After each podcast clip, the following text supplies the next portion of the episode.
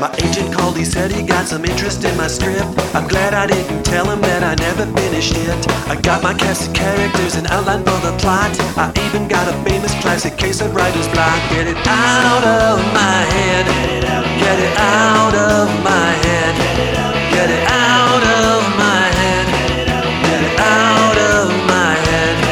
Get it out of your head and onto the page. Get it out of your head onto the page. Get it out of your head and onto the page. Get it out of your head and onto the page. Welcome to On the Page. This is the podcast that answers all of your questions about the craft and business of screenwriting. My name is Pilar Alessandra, and I'm the instructor and script consultant here at On the Page. Joining me as podcast producer after months and months and months off is Nick Lexi. How are you? Good. How's everyone doing? It's great to be back. I love the beautiful brand new studio. The brand new oh my god. studio. I'm so excited. Can you like? Can people see the grin on my face? Do you think? Just I sitting think they here. can. I think it's. Uh, I'm. I'm. I'm sorry. This is not a video podcast. I mean, got brand new white walls and TVs and chairs everywhere. It's beautiful. It's. Thank Yeah. you. No more 7-Eleven. Sunlight everywhere. and joining me as uh, the first producer. I mean, sorry, First we I screwed it up already. first guest in the first podcast in the new space is uh, uh, an old friend of mine. Many years. I'm so so happy that you're here. Um, it is Steven Wolfson. Hello, Steven. Hello, my dear. How are you? good. Feeling a little giggly, but but but good, good. Um, Steven is uh, a playwright and a screenwriter and an incredible teacher, and uh, we are going to talk to Steven all about that. I want to make sure though I find out what Nick's been doing in these past couple of months because you know you're you're the big APA guy now, the the assistant agent dude, and I was just wondering how that's going. Well, you know what? I'm. I've been interviewing. I've been looking. Uh, looking to get out. what? My you can't, you can't, you can't say that news. on you can't say that on the podcast. Can you say that on the Oh, I can say that. on- I can very much say that. My boss sat me down. He said, "Hey, you know, you've been here a year. What do you want to do?" I said, "You know, kind of production development." He said, "All right, well, let's start uh, getting you interviewing, getting you out there." wow, that's So- that's so, a uh, really good boss. Yeah.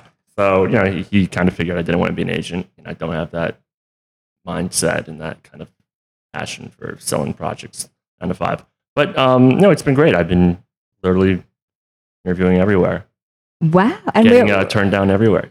So, Nick, what, what do you want to do? What, what would be your dream situation? uh, to produce one day, or and or uh, or be a creative executive uh, with a small and growing production company. Cool. Sounds like we, we should we should put in a call to Andrea. What do you think? Exactly. Yeah, Steven Steven and I uh, met when we were readers in our mid Story analysts. Oh, that's right. Story That- analysts. Thank you for thank you for saying that. I'm glad somebody still uses that term. Story analysts at Amblin and DreamWorks. And yeah, and uh, and yeah, we were in our mid twenties. Yes. And I was teaching some little like how to be a script reader class out of my living room, and Steven went, "Hey, you could really? You're doing that?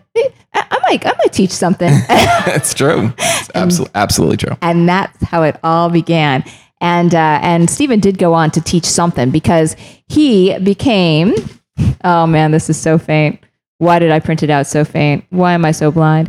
Um, he became a screenwriting and playwriting and creative writing instructor at the Writers Program at UCLA, and he was honored as Instructor of the Year. So that's how much he went on to teach.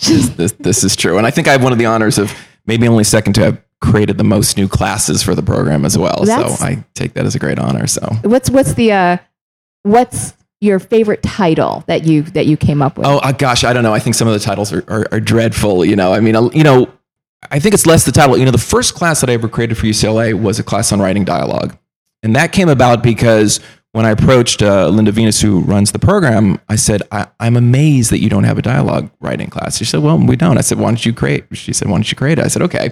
And so, sort of, that started the process of looking at the program and thinking about my experience having been in graduate school of like, what were the classes I wish I had had? You know, I mean, I loved my graduate graduate school experience. I mean, gone to UCLA and masters in playwriting, but I felt like, you know, in general, in teaching writing, there are certain uh, specialties, certain focus that doesn't always get the time that it deserves. Things like dialogue. I remember one great. I, I remember calling you and saying, uh, I'm teaching for another organization. This is before I went out on my own, and um, you know, there's there's no attention to dialogue. You got you- you got a tip for me because Right. there's there's some some approach, and you were the one, and I've hopefully fully credited you over the years, who said, um, tell. Uh, uh, explain to people that every character is sort of like a musical instrument Exactly. and that if you think about what musical instrument they represent and they're writing dialogue, there's going to be music that's happening. you remember that? I mean, it's just like that's so funny. That's- because it that's- was wonderful. That's awesome. It's a That's great awesome. piece of advice. And I'll tell you, you know, the amazing thing is that when I started teaching that class, and I and I taught it a number of times, I would have instructors come up to me and say, "How the hell do you do ten weeks on dialogue?" You know, the instructor would say, "I do one night on that," and I said, "Well, I'm telling you, I could do twenty weeks on dialogue. I mean, there's so much." You know, whether it's in terms of screenwriting or playwriting, even for prose writers as well, there is an infinite amount to say about the process of writing dialogue. I, So- I agree with you. I think it's I teach one class on it, not Yeah. 12 weeks Yeah. on it, but uh but it's it's I think my favorite class Oh, to teach. It's awesome. And I think, you know, to your listeners that are screenwriters, it is your calling card. Mm-hmm. I mean, I remind people that when I was a reader, um, your eye goes to the center of the page, and at the center of the page is your dialogue. And a lot of times we only think about dialogue in the context of how it defines a playwright, which it does in a profound way. But for screenwriters, it's it's huge. It's huge. You know, the joke I would make is no one hires you because of your scene direction. You will get hired because of your dialogue, your your ability to capture voices in that way. So Well, that's interesting because I, you know I'm I'm such a scene direction geek, and uh, but I think that you have I think that you have a real point because when a reader is busy, they really need that dialogue to entertain them. that's exactly because right. they'll sort of check in with the scene direction and go, okay, I know what's happening here. Right. I'm not going to, to spend time with every loving detail because I know what I'm seeing. And now entertain me, Yeah. right? Right. No, this does come a little bit out of your out of your playwriting background, and um, uh, Steven was actually a founding member of the Mark Taper Forum's Mentor Playwrights Project, which is really really huge. His original plays have been produced and workshopped at the Mark Taper Forum, Taper Two, the Getty Museum. Tell tell me where else because it was cut off on my bio here. Uh, you know, recently, actually, last year, I had plays produced for the first time in Europe, which was great. I didn't get a chance to go this time, um, but it was a play that I had developed with a theater company in Portland, um, and had gotten to see one of the first productions in Portland, and then they took that to Europe, to Berlin, uh, and other other places in Europe as well. what, what's but- the title of it so people can Uh, find it's it? called The Absence of Wanting. The Oh. Absence of Wanting. Very Buddhist, I guess, and then it's the title. Um, but yeah, I mean, you know, I had plays produced in, in lot, lots of theater companies. So, um, That's pretty incredible. And then also you've made you made the jump to screenwriting. Um, you wrote and co-produced the critically acclaimed feature Gang Tapes. You also uh, wrote the independent romantic comedy Dinner and Driving. Gang Tapes was was, was with Lionsgate though. yeah, it was. And it, it was, you, you couldn't choose two. Uh, both experiences were wonderful experiences. But you're talking about one where something like Dinner and Driving, which is a small romantic comedy, sort of, I would maybe in the vein of Woody Allen. Gang Tapes being a coming of age story in South Central Los Angeles, cast in South Central Los Angeles with actual either gang members or former gang members. Um, And when you look at Steven Wolfson, you really I- think uh, yeah, gang members exactly. in South Central. exactly. You know, this nebbishy Jewish boy is coming in, and you know, you know. But they were both terrific experiences, and I think that you know I've written other things that that have sold, but to have these two projects be the two projects that actually got made as films, uh, you know, I think both of them represent me as right as a writer in two very different ways. So So, so uh, let's talk a little bit about the difference between playwriting and screenwriting. sure, we don't we have not talked often enough um, about uh, just just about playwriting in, in general. We were we were fortunate enough to have the writer of Zootopia on, and now I see that that's going to be a. Awesome. movie. I just saw the trailer for that.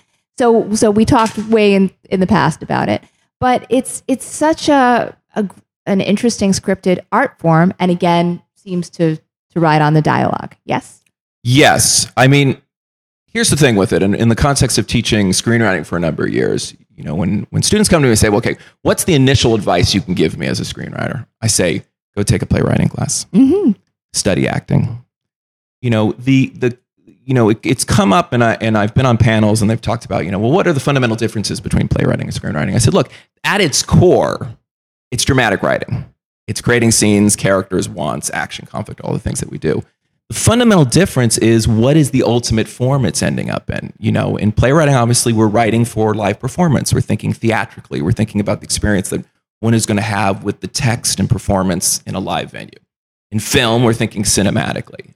But the basis of what we do as screenwriters is rooted in playwriting. It is not by accident that many of the greatest screenwriters and almost all of the great teleplay writers, I mean, especially the people that are working television today, have their roots in the theater, have their roots in playwriting. And so, you know, the interesting thing as in teaching creative writing, playwriting, screenwriting is the idea of going back to the core element of scene construction. And I think, you know, this was another thing, you know, being at UCLA and saying, like, look, we need more classes that teach people how to write great scenes. We have lots of classes that teach the three act structure. We have mm-hmm. lots of crap, and, and, and I'm, I think structure is invaluable. But I think what's tended to sometimes happen in the context of teaching screenwriting is we've become so obsessed with structure that we've, we've sort of put the cart before the horse. We're asking people to, to think about their story and think about their structure. And yet, once that's all down, and let's say that's the most awesome story and structure, we haven't been giving them the tools to do the fundamentals of screenwriting, which is scene construction, scene writing. That's why I go back to playwriting. You know, often in my screenwriting classes, we don't read just scenes from screenplays. We read scenes from plays as well. You know, I say everything that I teach in all these classes that I teach, read Hamlet. It's there. All I'm doing is shamelessly ripping off from Hamlet. It already exists there. People ask me about uh, books, recommendations for books on screenwriting. You know, look, Pilar, you wrote a wonderful book that I love very much, and I, I brought a copy with if me today. If a butt follows this, you're out, you're out of the podcast. no, we no, just bleep him no. out. the butt is not to you. The butt is to going to Barnes and Noble and and have actually having been sent a lot of these books. And unfortunately, thinking a lot are like reading the instructions of a toaster manual or something. You know, I, like I have written for years, I can't make sense of what these people are talking about. Everything. So I'll say, well, look, okay, let's talk about this. Let's talk about potentially the books that would help you as a screenwriter? Mm-hmm. Well, two come to mind. One is An Actor Prepares by Stanislavski. Every screenwriter should day should go out and buy this book. Go to Samuel French, get on Amazon and get this because all the fundamentals, the context of super want and the context of action conflict, Stanislavski was talking about over 100 years ago to actors in, in Russia. The other book that's a lesser known book it's called Backwards and Forwards by David Ball. Have you ever read this book? No, you I haven't. Go get a copy okay. today. Order it. David Ball, and I don't know him personally. This I, I literally stumbled upon this book. It's it's a tiny little book. You could read it probably in an hour or so. It was written originally, as far as I know, David Ball was a, a instructor of theater back east, teaching theater, and he noticed that that students were struggling with text. They were struggling with understanding plays, and he said, "Well, I'm going to write a book that really breaks down the essence of dramatic writing. And he wrote this book backwards and forwards, which is phenomenal. And what it does is, again, all the things that we do as screenwriters in terms of cause and effect, triggers, action, conflict, the idea that in essence, all we're writing are stories of family and how the family is, you know, even if you're writing a story like Glengarry Glen Ross or Boogie Nights, I mean, these are family stories at their core. Um, is found in this book. Now, again, this book was written to teach someone how to read a play, and yet the context of the book is really teaching us as writers that, that the problem often is that we overcomplicate the process. And the goal should be, you know, maybe it's a, a bit of the Buddhist in me is to like sort of like, let's streamline this. Let's break this down to its core and let's not throw in everything in the kitchen sink. Let's go down to the core of what ultimately is the story that you're trying to tell here. And with the least amount of fancy pantsy sort of crap put on top, how do we accomplish that? How do we accomplish what your you know, often in my classes, I say that the, the, the fundamental difference in writing is between intent and execution. You have a beautiful intent when you set out to write a screenplay. The challenge is how does your execution match? What is the intention that you set out to write? That's what we, you know, hopefully is my job to sort of put people on that path. But ultimately, the goal of all writers, how does my execution match my intent? I'm glad that you're mentioning simplicity and focus when it comes to, to teamwork, because especially when we think about plays, a lot of times people stay away from the theater because they yes. feel that that fancy pants stuff that you just talked Dreadful. about, it's all going to be sort of thrown at them and they're going to feel dumb because right. they didn't get it. And when you think of the best plays, it, it, you don't feel like Right. that. Anybody who has to do that is is just a bad play. Right. Yeah, absolutely. And I'll give you an example, which is, you know, when, you know, as years ago when I was one of the founding members, Mark Taper Forum uh, the Mentor Playwrights Project, which was a great, I mean, really should be a model for a lot of the ways in which we teach writing, which was the idea was let's find some, at the time I was a young and up and coming playwright. Let's find a group of young and up and coming playwrights in Los Angeles and let's give them the opportunity to work with the best teacher playwrights there are in the world. We're going to bring these people in and you're going to have workshops with these people. I mean, phenomenal playwrights who had been teaching for years uh, throughout throughout the world. Um, and we're going to sit down, and we're not going to sit. It's not going to be a lecture series. It's going to be all exercise based. So for the multiple years that I was there, and not only in the development of my own plays, but getting the opportunity to learn all these amazing exercises. Now I bring this up because, in essence, I was you know, I was getting a stipend from the Mark Taper Forum. I was being treated very well by the Mark Taper Forum. And part of that was to get free tickets to plays at the Mark Taper Forum. Okay. My wife and I would go to these plays. I'm going to get in trouble with this, but I'm going to say it anyway. My wife and I would go to these plays, and at intermission, we'd look each, each other and say, Sushi. Oh. Sushi was, are we staying for the second act? Or are we going to sushi in Little Tokyo? That's kind of kind of a relief that Yeah. that you've been there too. Oh, yeah, And constantly. most of the time, was it was it sushi? Like, what was the percentage of sushi? I would say it, it, too often it was sushi was the problem. There were times, you know, and, and I had the opportunity to see plays at their beginning, especially something phenomenal like Angels in America by Tony Kushner, which again is another book that I say to all screenwriters, it's a play, but you should read it. There's so much to learn from Kushner's text, who's now, of course, Tony Kushner's a huge screenwriter. Um, but yeah, too often I think it was what you're talking about. It was this sort of, I'm going to curse now, bullshit, highbrow, you know, overly intellectualized, no true emotion to this. And you're like, what is this? Well, how am I, what is my entry point into this play? You know, I don't understand what the hell is going on here. It was not because of the production. and was definitely not because of the actors, because the actors were stellar. It was a fundamental problem with the text itself. The text was just sim- simply riddled with too many ideas, everything in the kitchen sink in it. So, now, uh, let's go back to Stanislavski for a second. Yeah. What do you believe that he teaches actors yeah. that is? Uh, uh, just tell me a couple of great tools for writers. Okay, well, let me.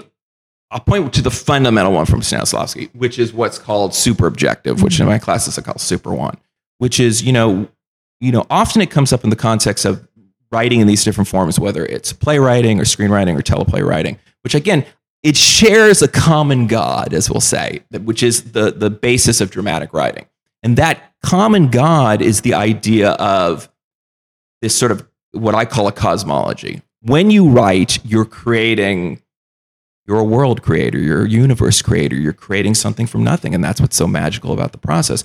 But in doing that, in the same way that you think about the, the Big Bang or the creation of the universe, you understand that there are some fundamental elements that made the universe possible and continue to make the universe possible. It's the same thing in writing. So, one of the things that I talk about that is directly lifted from Stanislavski, again, is this idea that characters possess a super objective, a super want. There is something that your protagonist or your lead character, your whatever you want to call it, wants more than anything else, and thus makes this story possible. We go through our lives often not with super wants. You, our day to day process, you, Pilar, and Nick, you guys had wants and everything like that. But oh, beyond that is this greater want, which you may possess and you may spend certain days striving for. But at the core of a great play or a great film, it is about that, is about the quest to satisfy that super objective. Now, does is the character always aware of that super objective, or is it something that he or she discovers throughout the play? Yeah, I would I would make the argument that, you know, and th- this is sort of goes back to then sort of structural idea, which is I think that once the inciting incident Mhm. occurs, they are aware of it. At least the way I teach it is uh, that there is super want and there's inner need. In super want, I can sit the character down and say, Hey, Indiana Jones, hey, whoever you are, what is it you want? Indiana Jones should be able to tell me, I want the Ark of the Covenant. This is why this movie exists and everything. Can Indiana Jones at that moment truly understand his deep inner need? Probably not, you know. Um, and the interesting sort of juxtaposition that happens in dramatic writing, again, whether you're writing for film, television, or theater, is this constant tension between the conscious want of a character and the deeper subconscious inner need of what's really going on. And the example that I give often in my classes, it gets laughs and it gets a sort of heated discussion, is I say, why would anyone want to be the president of the United States? Let's really think about this in the mm-hmm. context of what's happened over the last several elections. Why would that be your want? Clearly, there are people that want this. What I think it raises is the deeper need that potentially is being not satisfied by these people. You know, it- Power, control. Exactly. Father issues. You know, this is mm-hmm. not by accident that we had a president that was, you know, the son of a president and someone running against him who was the son of a very famous politician. So, you know, the fascinating thing, I think, in the context of that type of character is not just what is driving their conscious want to become president and all the actions that they would take to become president, but underlying that, what potential inner need is really making this possible. You No, in in a, I I wonder if plays and movies go wrong when they start telegraphing that need too early. Absolutely. At, at what point structurally do you find is sort of like the sweet spot for starting to either reveal it to the audience or start re- start having the character begin to get it?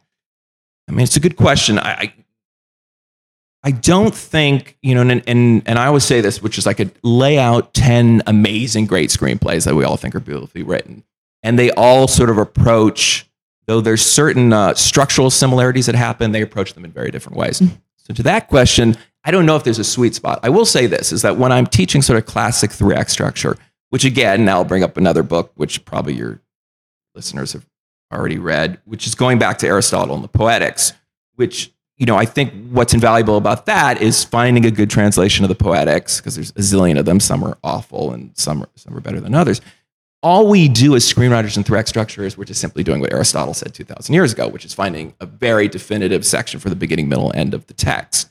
In the idea of thinking about the end of that middle section, which is our act two in screenwriting, you know, I'll say to my students, often this is a place in storytelling, not just in screenwriting, but in storytelling for thousands of years, in which the character has an epiphany. They have finally a realization that the want really wasn't what it was all about, that it was truly about the deeper need. And that so perhaps one could think about that the journey of Act Two is getting to that epiphany, earning that epiphany, so that the audience believes, oh, I get it now. They needed to go through the fire, they needed to go through the entire journey of Act Two to get to that moment of and the, realizing. the events have to make a case for it, Absolutely. not just.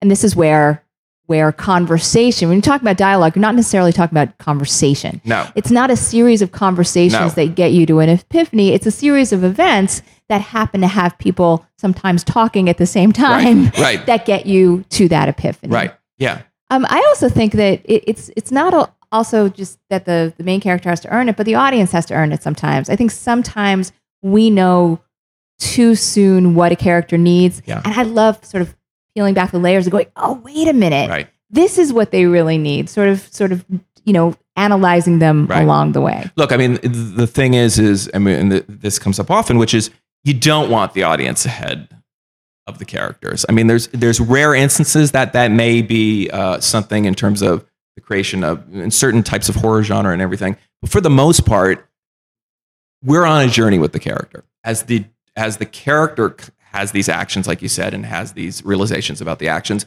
We're like, oh my god, this this is amazing. You know, I say to my students always, the coolest moment is, let's say they give me a treatment, they give me a screenplay, or they give me a novel, or whatever it may be. I should have the experience as a reader that a moment happens that I never could have predicted. Yeah, You know, if I could read the first 10 pages of your script and guess every single beat that is to follow, you failed. And this is a hard thing to say, but it's true. And I, I've suffered from this, which is, you know, all I've done is played out these very obvious beats that were based upon the premise and based upon the first 10 pages. Let's try something different. Let's say that there's the possibility that there are going to be things that transpire in the screenplay that, again, no one could have guessed in a million years that that ultimately is where you're going to go for the reader, ultimately for the film audience or for the television audience, that's going to be the most satisfying. I I so agree with you, and I get you know now that I'm not a reader anymore. Like uh, not Right. now that I'm not a story analyst for the studios Right. anymore, and neither are you.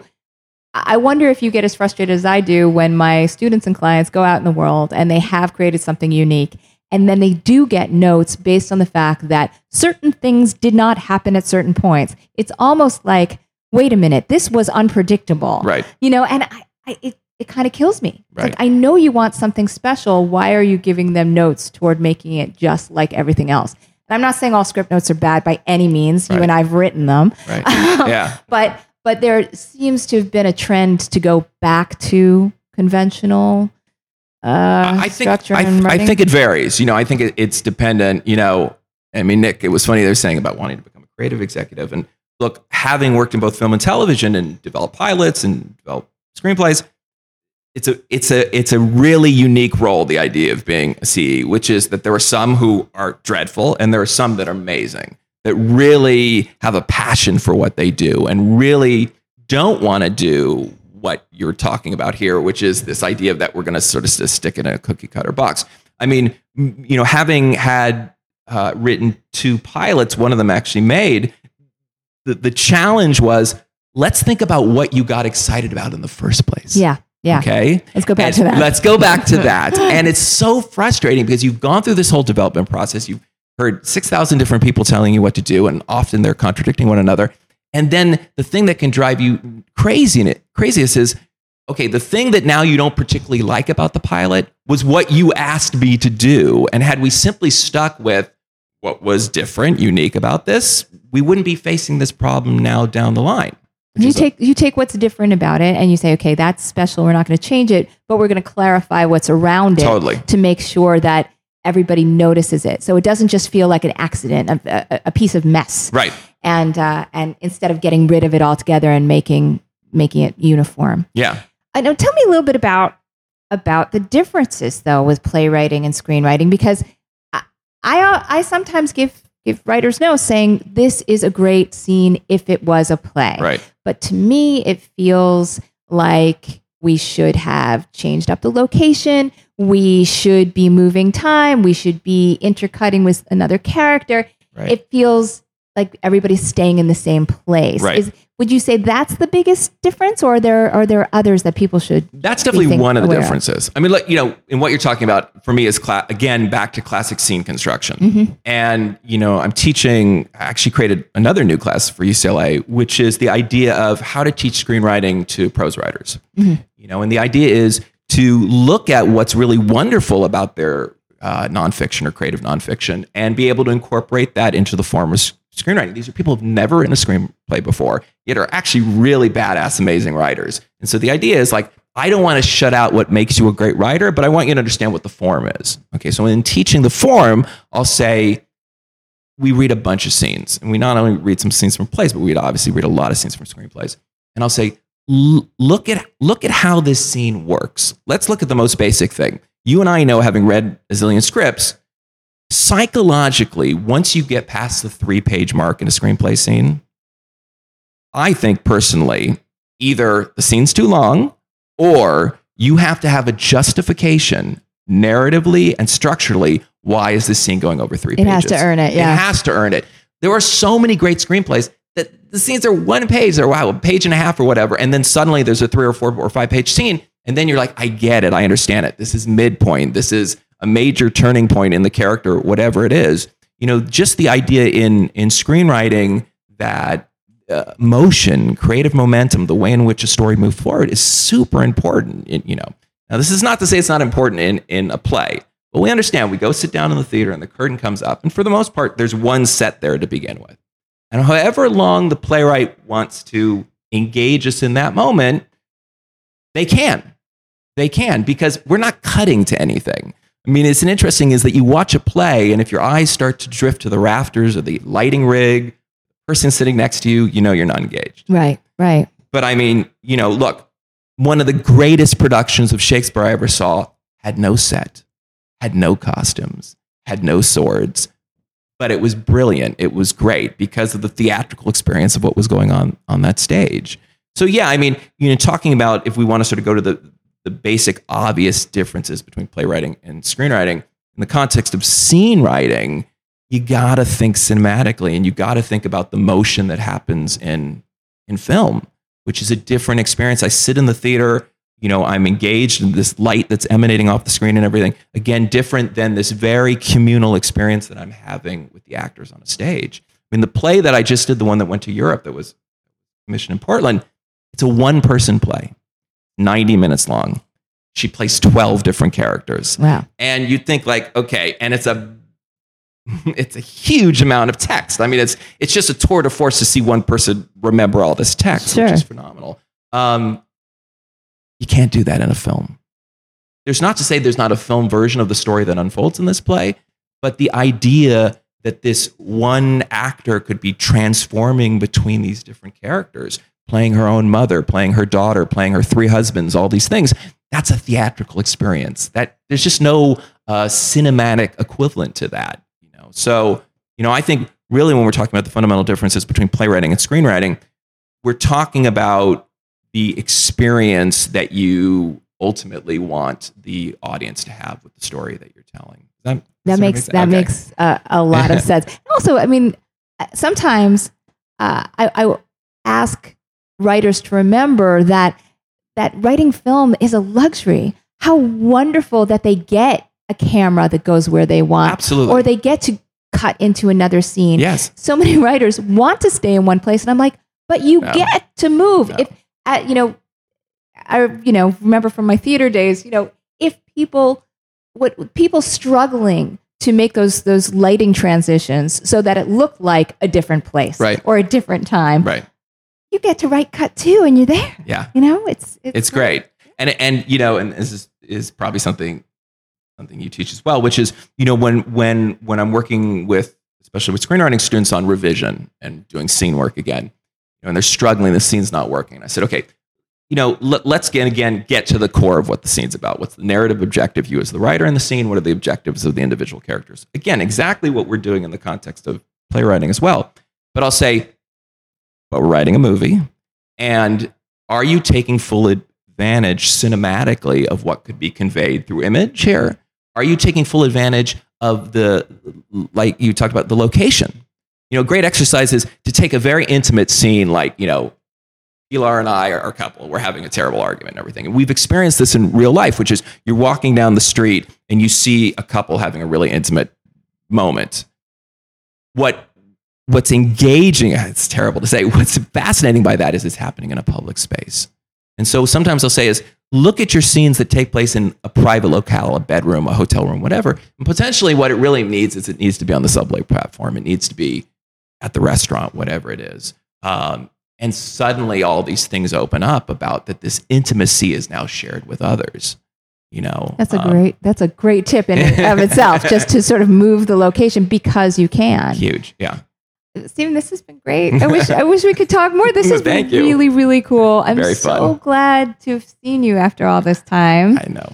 Um, and I Me want too. people, I want people to be able to go check out your website Sure. and see what you have to offer. So, what's the best place for them to do that?